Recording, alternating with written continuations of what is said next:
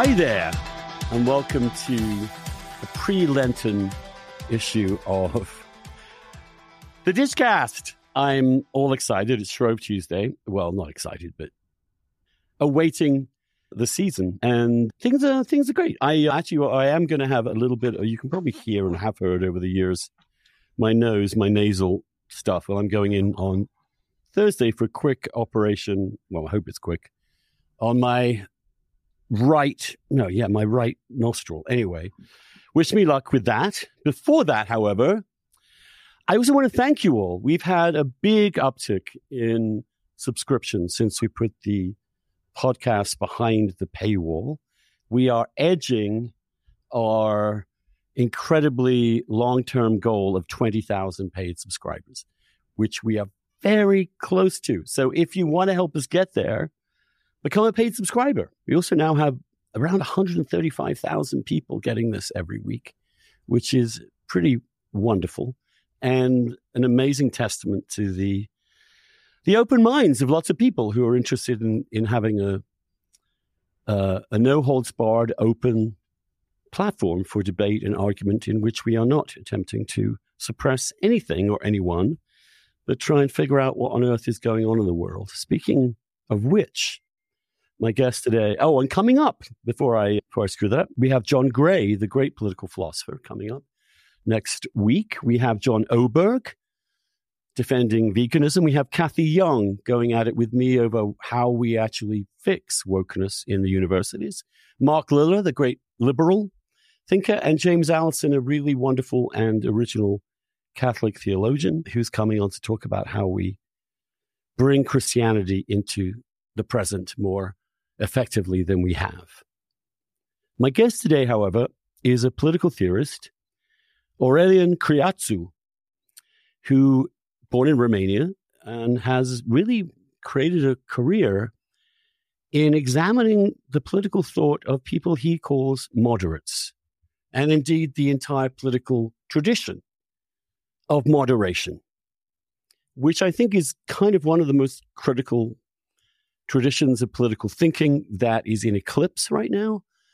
And part of the reason why it's in eclipse is because people associate moderation with wussiness, blandness, mushy thinking, just the simple, even point, e- equal point between two extremes, when in fact it is a much more interesting, diverse, and complicated subject than that. And I want to get Aurelian in to talk about some of the thinkers who have explored these themes over the centuries, and especially in the 20th century. He's a professor at Indiana University in Bloomington. His two most recent books are A Virtue for Courageous Minds, Moderation in French Political Thought, and Faces of Moderation, The Art of Balance in an Age of Extremes. And his forthcoming book, which he tells me will make him permanently homeless in political world, is called why not moderation? Letters to young radicals. Aurelian, thank you so much for joining me. And thank you also for these books, which I have really enjoyed and, and profited from. Well, thanks for having me. It's an honor and pleasure to be here, especially to speak before, uh, let's say, John Gray or Mark Lilla, who are people I greatly admire. They are, aren't they? I mean, John is, I mean, John is just like a fount of creative thought. Sometimes overwhelms me with how many different avenues of thought he's pursuing at one time. But anyway, we hope we'll get him to be as coherent as I can possibly do. Aurelian, tell me where you grew up. So I'm Romanian by origin. I was born in northern Romania in a region called Bukovina, which is not far away from the border with Ukraine. Actually, the region is divided between Romania and Ukraine after the 1940s. And uh, I grew up part, a good part of my early life in Suceava, which is a northern town, about 150,000 people. And then I did my studies in Bucharest, which is the capital of Romania. And I, um, I had Tell a good who education. Your, yeah. Who were your parents? So my parents Tell me about them. came from from a lower strata. My mom came from a peasant's family, and uh, my father came from teacher's family. And uh, I, I, was very lucky to get a very good education because uh, at the time there was that emphasis on, on studying sciences. And I wasn't necessarily interested in that, but I was left to pursue my studies and, and my interest in literature. And so I, I've, I've developed a, a passion for literature from early on. I was good at writing, but I ended up studying economics in, in, in college, which is very awkward. And then I switched to political philosophy. So I, it took me a long time to find my home, my intellectual home, so to speak. I grew up in a communist country, so I, I came, say, with, with a very clear consciousness of the importance of ideas. Being, you know, a person in, in, in, in a larger climate that was hostile to free speech, free thinking, exchange of ideas. So I came to, to appreciate very early on the virtues of what we call today the open society. And, and I, I, I I like to joke that I, I became immune to the seductions of communism and other forms of utopianism early on because I saw communism in action. And that, that was a lesson for me. Yeah. Yeah, that's always a sobering reality, isn't it? When you see yeah, yeah, it's, an it's, ideology actually played out in, in real terms. Tell me, what was it like growing up in a communist society? Well, it's, it's I mean, how much freedom did you have to pursue your intellectual interests, for example? It's an awkward, awkward answer that I'm going to give. So I arrived in Bucharest in the fall of 1984 to pursue my college education. And at that moment, I, I, was very lucky to find a private mentor, someone who was not in the official system of education, a philosopher was educated before World War II, went to France, and then returned to Romania. His name is Mihai Șora. He was born in 1916 and he's still alive today, which makes him 106 years old. Șora played a decisive role in my education. So I had kind of a two track education. The formal one, studies in economics, that was, I think, a track perverted by ideology. We couldn't study, let's say, classical economics. Classical economics. We studied communism, you know, socialism and that kind of stuff. But then I, I studied with Șora on my own philosophy. And I used to, to visit him twice a week for four years or so and wow. it was all in private. So he came back from France with, with a remarkable library that he shared generously with, with a few young people. And I was fortunate to be one of them. And we didn't have a plan for reading, but, but I got, I got, I got the good stuff. I got German philosophy. I got French philosophy. I translated as a result Edmund Husserl's Cartesian meditation. I was all over the place. Remember, I was an economist at the time, but he always told me that, that we should take economics seriously. And this is how one day I discovered an economist associated with ordoliberalism in Germany, Wilhelm Röpke, who was mm-hmm. influential mm-hmm. in the promotion of the social market economy. So I read his book that opened up my interest in the history of economic ideas. So I came back to, to the history of economic ideas. And from there, I moved on to political theory. Hmm. So it took me a while, about 10 years, to find my, my vocation, so to speak. Presumably, at that point, when you found this man, he was quite, someone like that was quite rare. That if you could expunge free thinking for a couple of generations, you, you actually have a chance of really killing a society for a long time. And and he belonged people like him kept it alive. Yeah, he belonged to a generation that indeed, you know, was obliterated by communism. He studied in the 1930s. He was at the time the preferred student of Mircea Eliade, who became a famous professor of history of religions at the University of Chicago. And then in Romania, he couldn't uh, teach. He was an editor, a man who came from France as a communist. And then he was cured by, by the reality of communism of his, uh, let's say, illusions of the youth. So, so he, he came back to Bulgaria, to, sorry, Romania as a communist, and then then the experience of living there kind of slowly, I think so, un, un, un, undid his his conviction, and so you're being taught by a man whose own ideology is unraveling in real time. I think so. I think that's that's how I would describe his his trajectory. He he wrote a, a very important book in 1947 that was published by by publishing house Gallimard in Paris called On Inner Dialogue. It's it's a book that combines in the spirit of the time existentialism with Thomistic philosophy and a little bit of Marxism. So it was a concoction, so to speak, that very much represented the spirit of the age. Remember, this was 45, 47. Mm-hmm. Uh, the Parisian scene was very much uh, influenced mm-hmm. by uh, thinkers in the personalist school, for example, like Emmanuel Mounier and others. And I think Șora came from that, that mantle. Maritain as well, a little bit of Etienne Gilson and, and Mounier. a very interesting background overall. But to me, reading the books with him, books that were not available in the in the public libraries, was a formative experience, and I will always be grateful for that.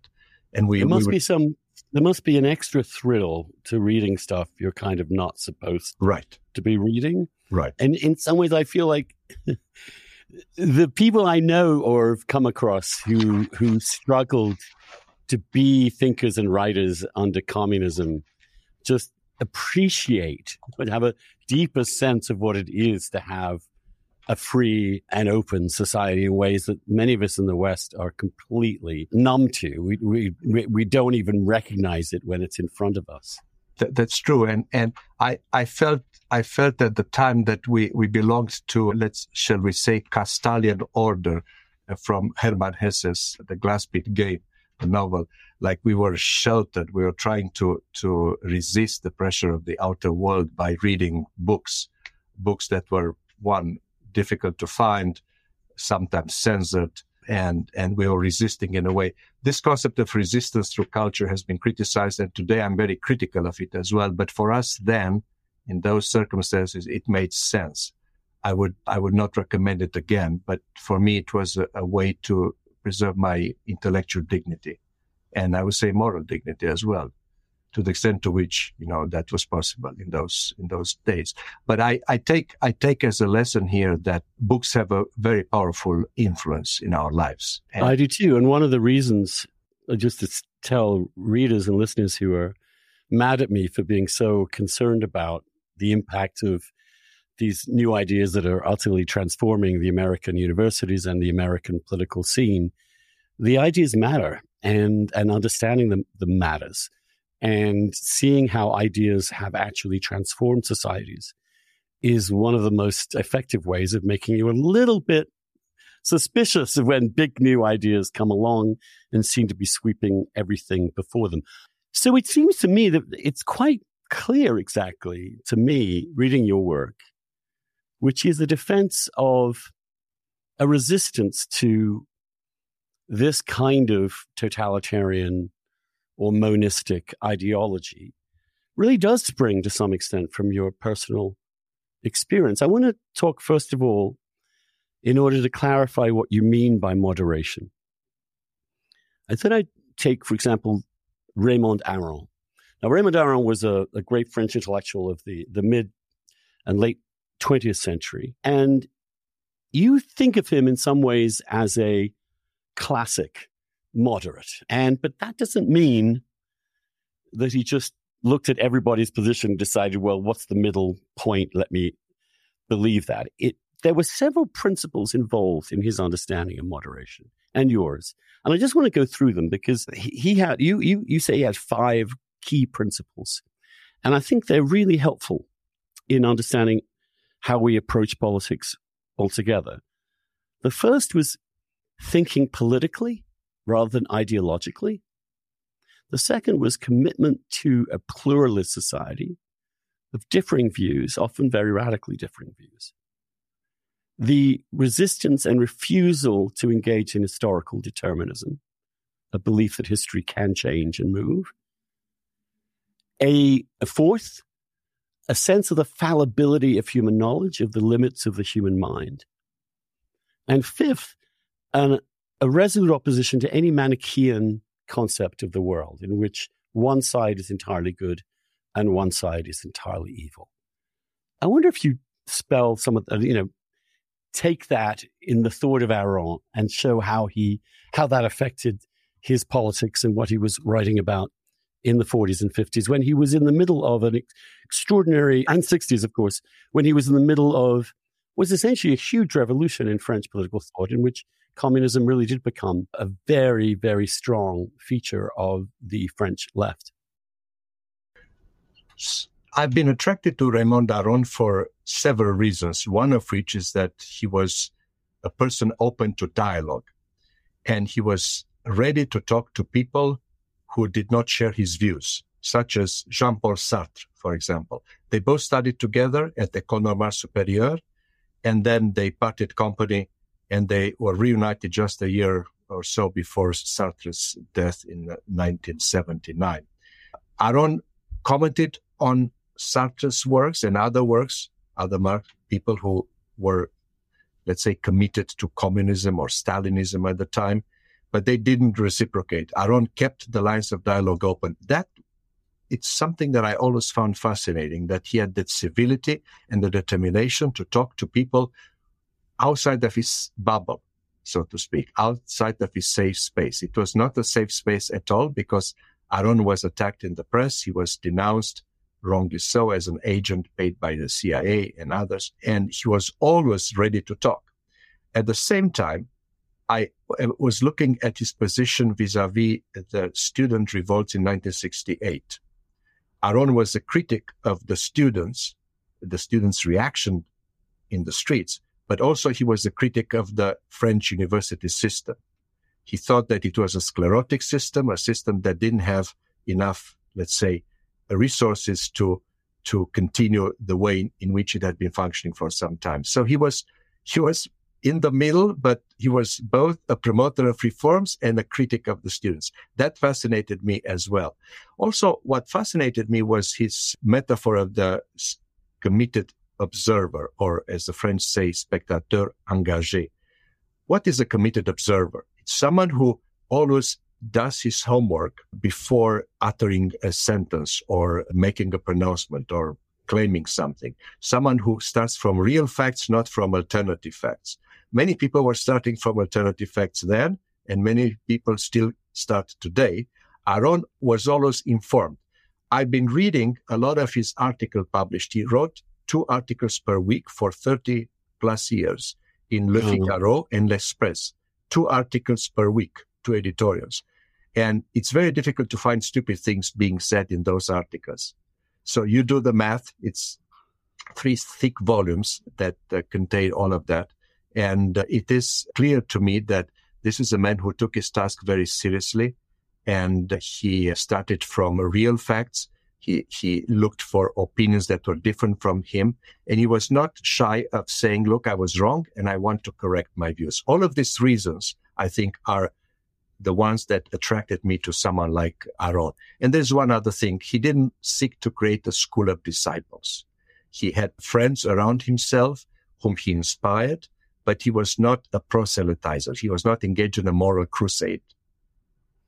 Yeah, that's a that's an absolutely fascinating because the temptation when you are countering people who are engaged in a moral crusade is to is to absorb their energy and become their opposite, as it were, which is hugely tempting. So, for example, it would be quite, it would have been very tempting to Aron to become a reactionary in response to what Sartre and the others were doing, but he didn't. Like Camus, and Camus was another figure here at the time.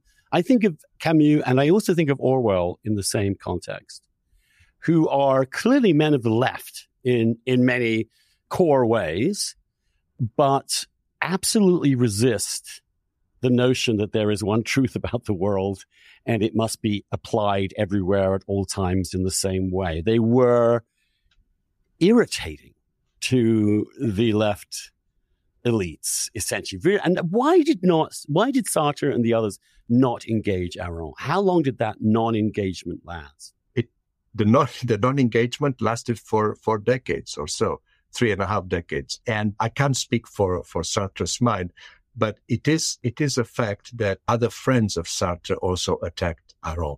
And Aron tried to reach out to people like Merleau-Ponty, Francis Jean, and others who were active in, in, in those debates. And, and much like Camus, for example, Aron suffered at the hands of, of, of people who were committed to a, a, a, let's say, dogmatic form of Stalinism.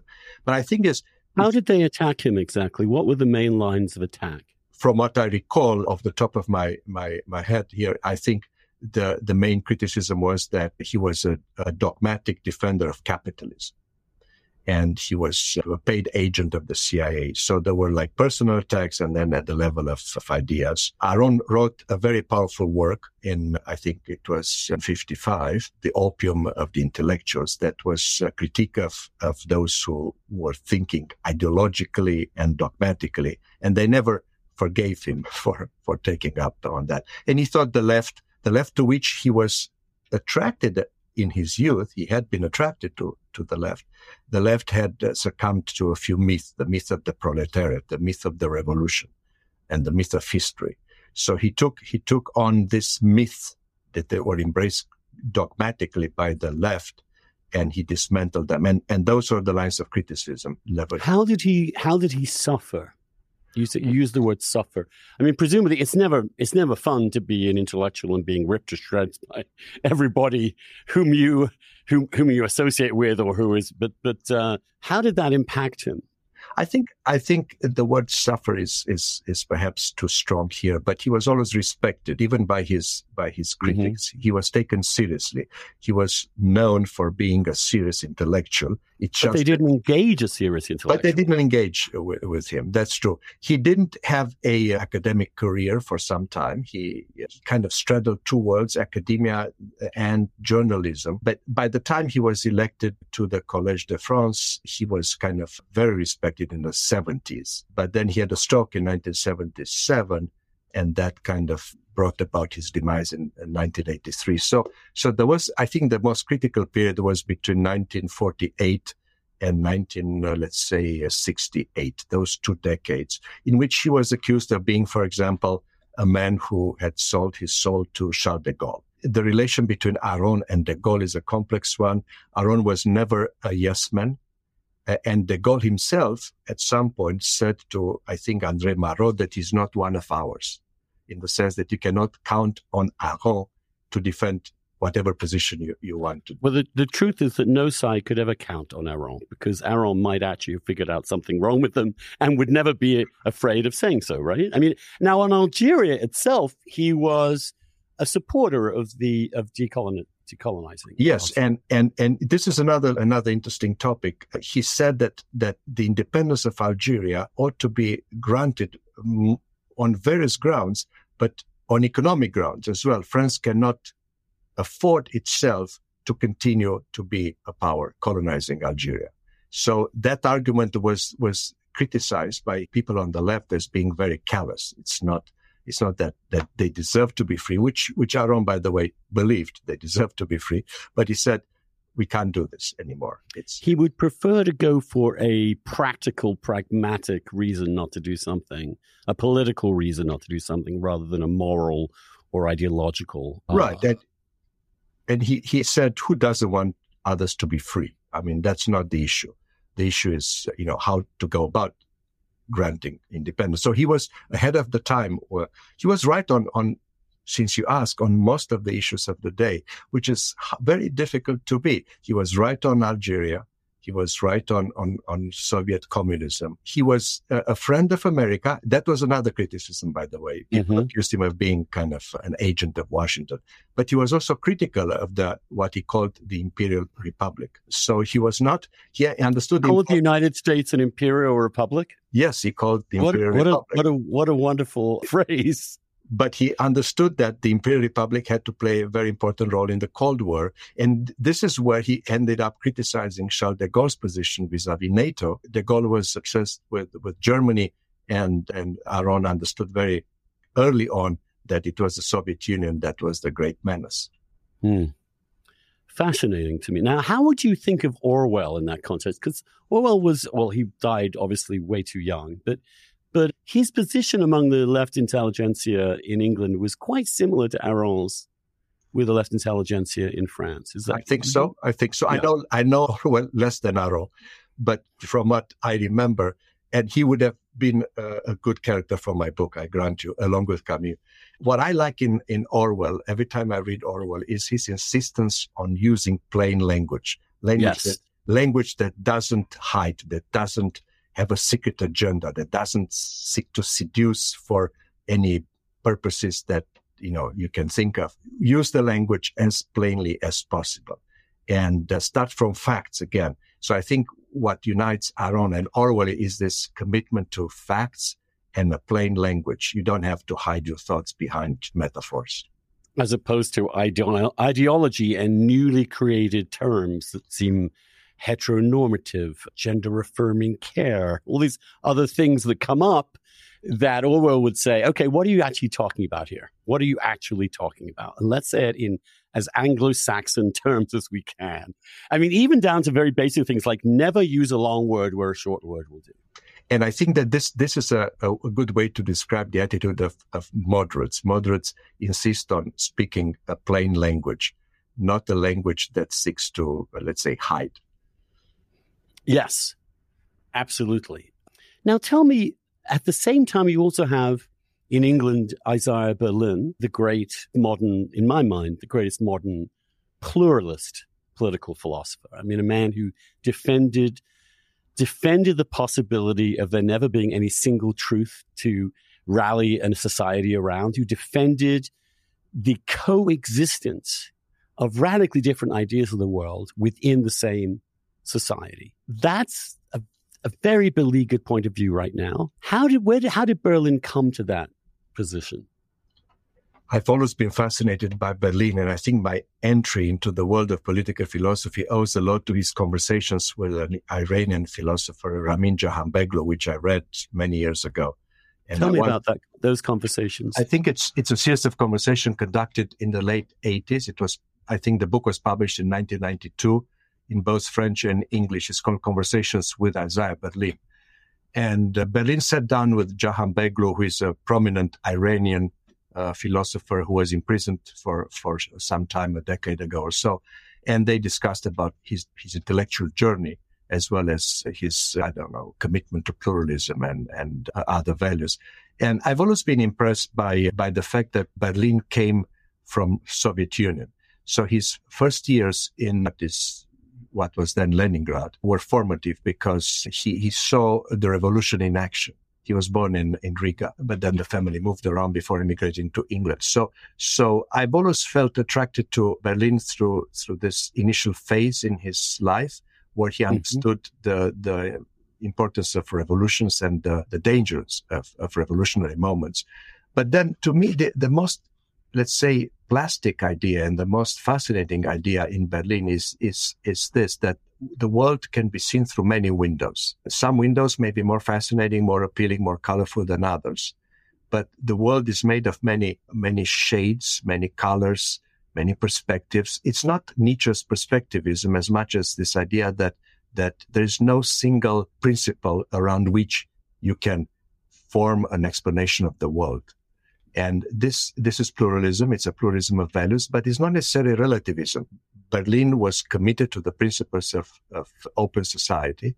And as he says, I think in, in, a, in a late lecture he gave in 1988 when he received an important prize in Italy, I think the prize Agnelli in, in Turin, he said that his ideal is a decent society. And this is what I want to emphasize there's a difference between trying to think about a just society and a decent society. The standards are different and the strategy is different. And I think that Berlin can be seen in the context of contemporary or modern political theory as someone who put forward very powerful theory of decent society. And this is what moderates do.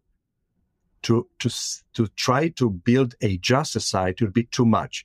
To try to build a decent society is something that, that we can all try to do. And Berlin, in his work, tried to do precisely that. So it's this contrast between a decent society and a just society that impre- impressed. That word, that word decent is also kind of important to Orwell in terms of, of what he thinks is good about, but decency and just.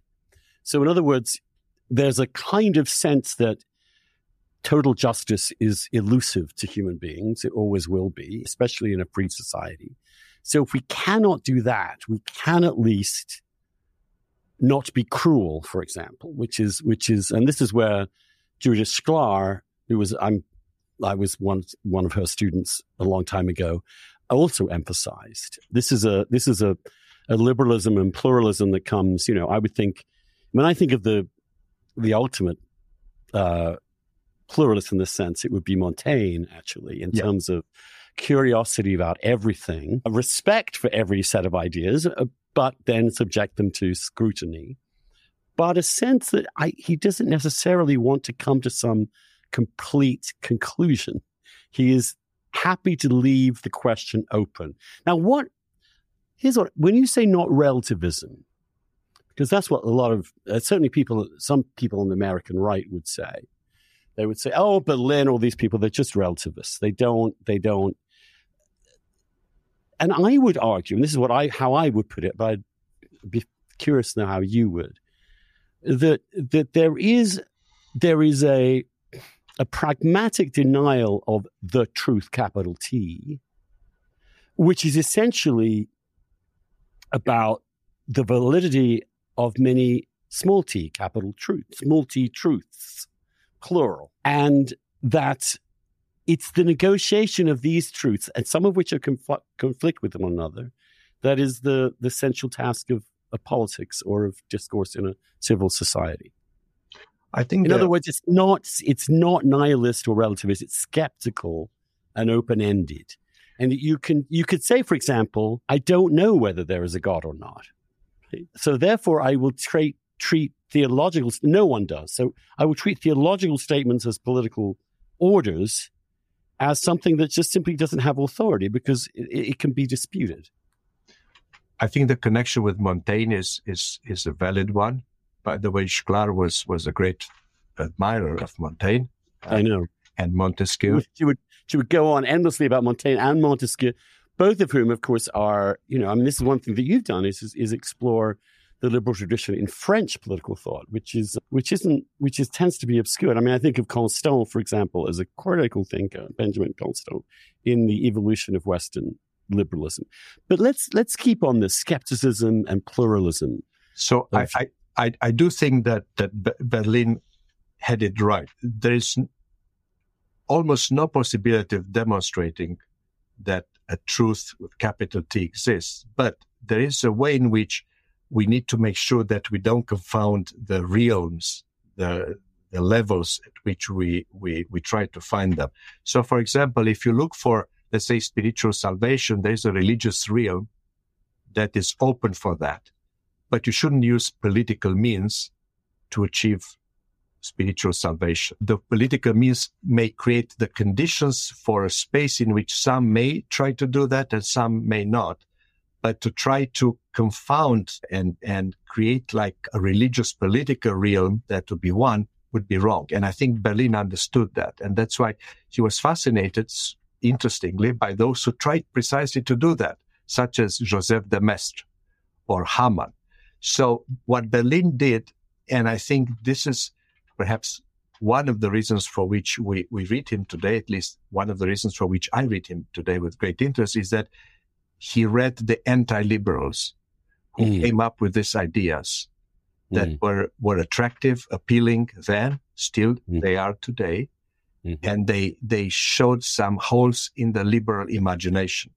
So I think that, that the value of, of the work of Isaiah Berlin today for us, for those who are concerned with the future of liberal democracy, lies precisely in examining what the enemies of liberal democracy or the critics had to say.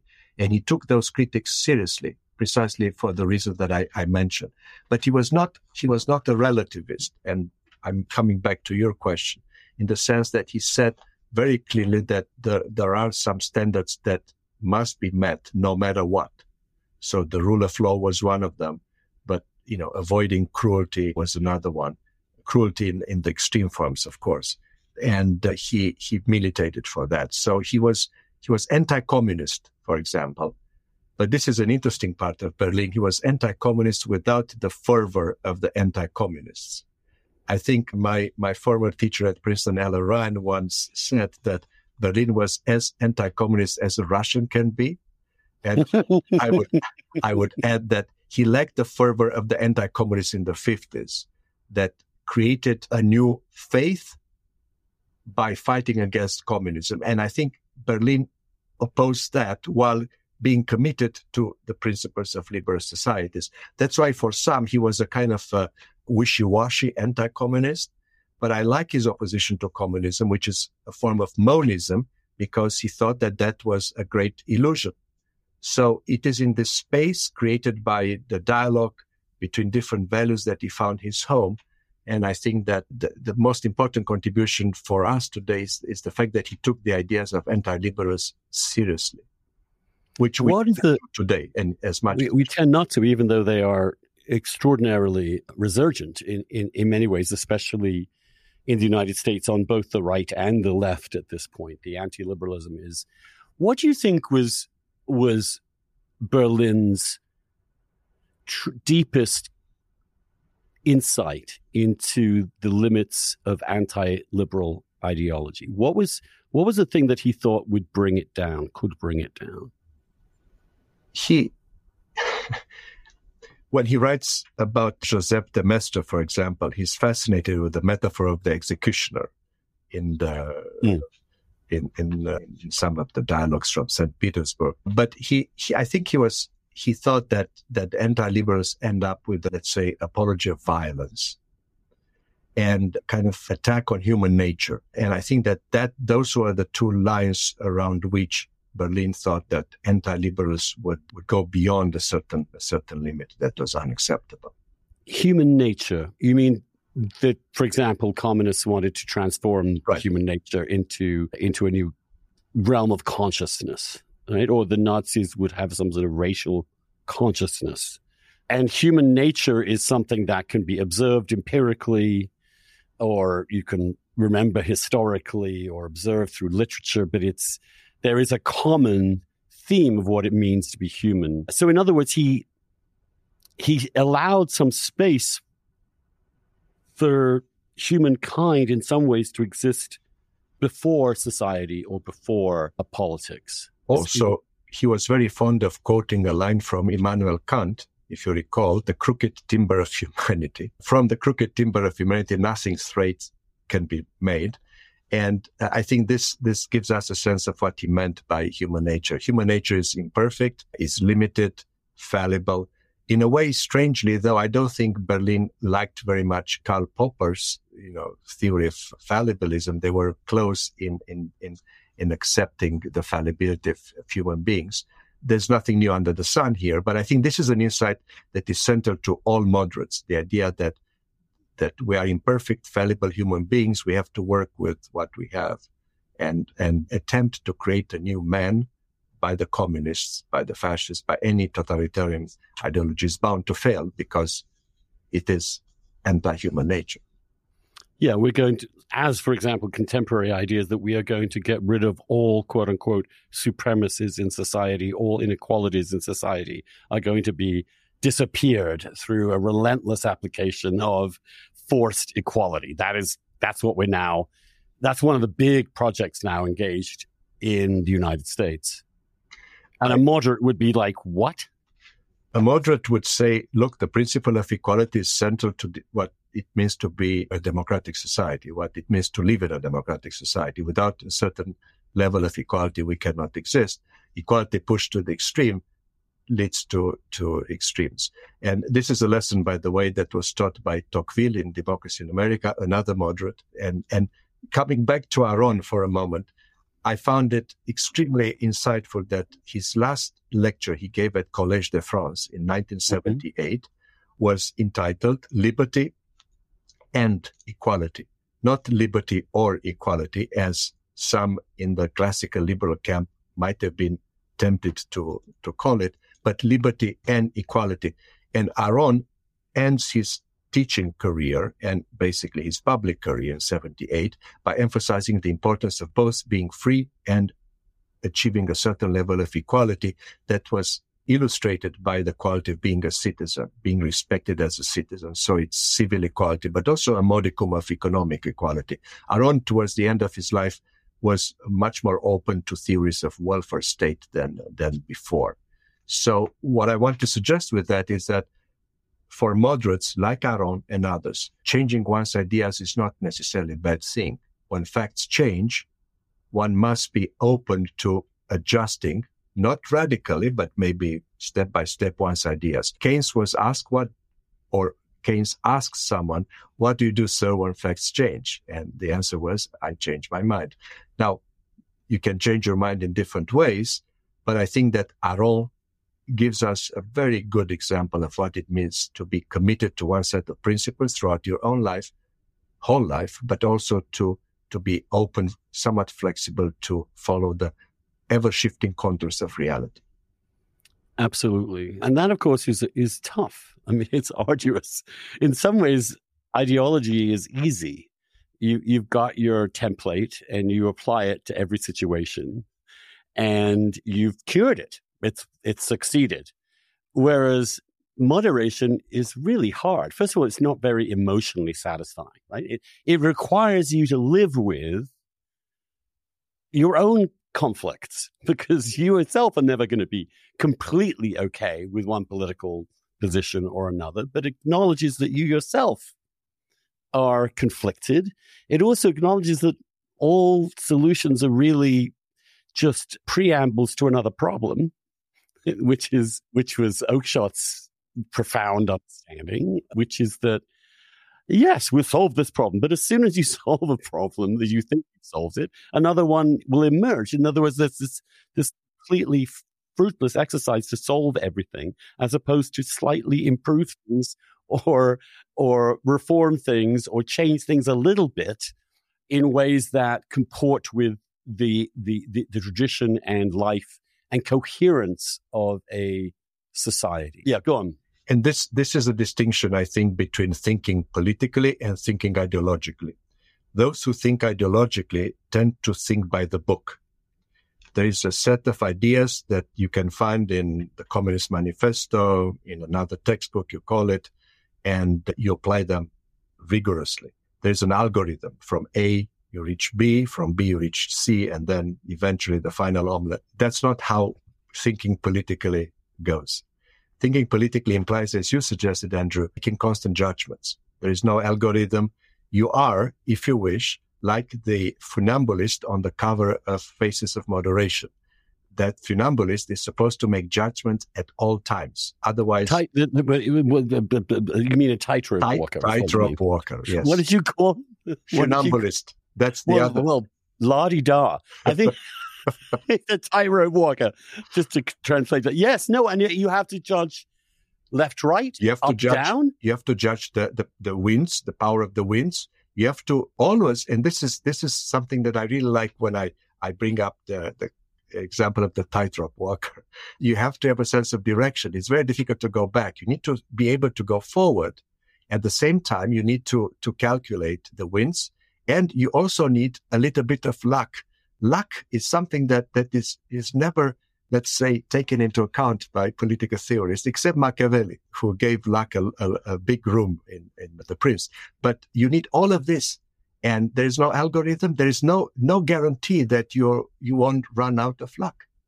And all of this can work for you sometimes or against you. But I want to, I want to. Oakeshott's analogy yeah. is a ship, of course, a ship on a sea with no end in sight. And no fixed destination in which you are attempting to go in a certain way, adjusting to the winds from time to time. And if there are no winds, luck again can can be very much a part of this. But it's a it's a it's a juggling act. It's it's it's it's assessing your particular specific contingent position because you can't apply a judgment in one case to a judgment in another case. In other words, these are not always applicable principles. The other analogy he uses, which is which is your one, which is of a book.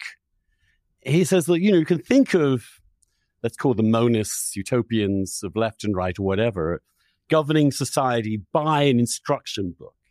And he says that you'll have that instruction book and you'll you'll start governing. And then after a little while, you'll realize that all the people out there have done something a little different. And so you have to make a little adjustment away from the book and then slowly they will then adjust that even further until you realize that you're having to correct the book every other page until eventually there's this moment when the ruler puts the book down and starts to actually govern, watching and observing the actual contingent actions and activities of human beings. And, and what Oakeshott would call it the pursuit of the intimations of that moment, the pursuit of what that moment in history, which itself is not part of a process, it's not part of a linear thing. It's it's a dramatic, not programmatic realm. And those are those are actually that's a, a very Oakeshottian contrast between drama and programs. a drama can go any which way. A program is already set to go in a certain direction. So politics is this art of extemporaneous improvisation a lot of And, and that's exactly what the ideologues or those who are inclined towards ideological thinking abhor. That's what they do not like. It's interesting you mentioned Oakeshott's resistance to any plan. I remember his critique of Hayek's, I think it was the Constitution of Liberty in 1960. In principle, he should have liked the book because they were all defending, both defending liberal society.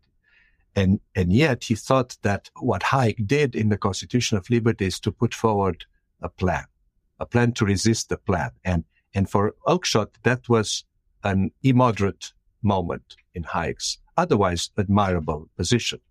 And it's interesting that in my book, both Oakeshott and Aron took distance from Hayek. And they, I, I, think, says the same thing that in this opposition to, let's say, a command society, as they called it in the 60s, communist economy, in that opposition, there was an immoderate moment, which is an attempt to create a plan to attack another plan. And that's what moderates like Aron like Oakeshott resisted because they thought, as you said, and I think that's the correct way, it requires improvisation, constant judgment, and uncertainty. And it's, it's at the end of the day unclear whether you'll succeed or not, but you have to make the effort. Yeah. The other key thing, that you, the word you brought up before, actually, with some of these thinkers is the word salvation. And I think it would be said that many of these thinkers were against it. it was at least on Earth. I remember, and this is this was the one day I had in conversation with Oakeshott himself, where I asked him, "So, is there anything you wish you'd written that you haven't?" I was at the very end of his life. Actually, he died a year later, and of course, it turned out he'd written a huge amount of stuff in private that was were soon to be uncovered. And then he said to me, "Well, I've always wanted to write about the notion of salvation. And he said, Well, I mean, who would ever want to be saved? What a terribly tedious, bland, boring existence it is to have everything resolved, to be saved. That salvation is is a, is a delusion. He didn't want to be saved. But what he did want in salvation, personally speaking, was what he was interested in. He said he was interested in the idea of salvation, which has absolutely nothing to do with the future, which, which suggested a kind of personal transcendence of the moment, a kind of, and with Oakeshott, there's a, a sort of somewhat Taoist Eastern influenced, a reverence for being rather than doing, that of course is going to regard a grand plan to save humanity with extraordinary amount of skepticism, but also a temperament in a way that doesn't need salvation. Montaigne didn't feel he needed salvation. He was quite happy where he was. And Oakeshott said to me, you know, if he thought if God exists, he wouldn't want to save humanity. He'd want to observe us and have a good laugh. You know, he'd want to, he'd want to see how absurd we are, how how weird our schemes, how dramatic our endeavors. Why, yeah. Why would he yeah. want to resolve everything? The whole point is that things are not resolved. They're complicated. They're complex. And we should enjoy that. We should relish it. I think the, the danger for me, from my perspective, would, would come from those who want to seek salvation through political means. Yes. And, and we've seen that confusion between the two levels, politics and religious, throughout history in the 20th century, thinking that the political movement can, can bring about a spiritual renewal. That's a dangerous uh, path to go down And, and I think that's, that's something all, all of the thinkers that I wrote about and all of the things that we both like resisted and would resist still. Let's talk about a, a, a more, even more contemporary figure who I found your treatment of really interesting, and that is Adam Michnik, the great Polish dissident who was who in a situation of really radical polarities, the communist society and the attempt of a civil society that had been, you know, a, attempt to be extinguished under communism, was reviving, and yet, like a lot of these people, deeply irritated many of the people on his own side. Because essentially, he wanted to liberate himself from, but he was leery of methods of doing so. Like he was leery of another revolution to undo the communist revolution, for example. Tell me how you fit Michnik into all of this. I mean, he is an absolutely fascinating character. His writing is is complicated and in some ways restrained. Is it? I mean, I think what he does for me is you say how you can be in favor of a cause quite passionately, and yet also say, but not this way, not that way, and not this way. And and when people say, well, what about the cause? He's like, well, we'll lose everything if we don't do it this way and that way and that way. And that's, of course, very irritating to people who are, who, for example, in Poland were trying to fight a communist dictatorship. So that took a particular nerve when you're living under a communist dictatorship to say yes, but no. Well, for me, since I lived in communist Romania for some time, the example of Michnik. Hi there. This is not the end of this podcast. In fact, we're only just getting going. If you're a paid subscriber and are hearing this, it means you haven't yet signed up for the full new package to get our podcast in full. No extra charge. Just go to andrewsullivan.substack.com forward slash listen, L I S T E N, and make sure your podcast is up to date with the Dishcast. You'll be able to add it to your Dishcast feed and never have this hear this message again and go back to exactly what you've been doing for the last two years. And I'd like to thank you too for contributing for so long. If you're hearing this message and you haven't yet subscribed and want to listen to the rest of the podcast, then just subscribe. It's very easy. AndrewSullivan.substack.com is 50 bucks a year. Great value for money. And you also get with that the entire weekly dish every Friday. Not just my weekly column, but also all the comments and dissents on that column. You also have a full discussion of the previous week's dishcast. So all those questions you had in your mind can be answered, or you can hear and read readers debating what we talked about, sometimes uh, calling me to account. AndrewSullivan.substack.com. Subscribe and get the whole thing. Join the debate. Join the fun. Subscribe.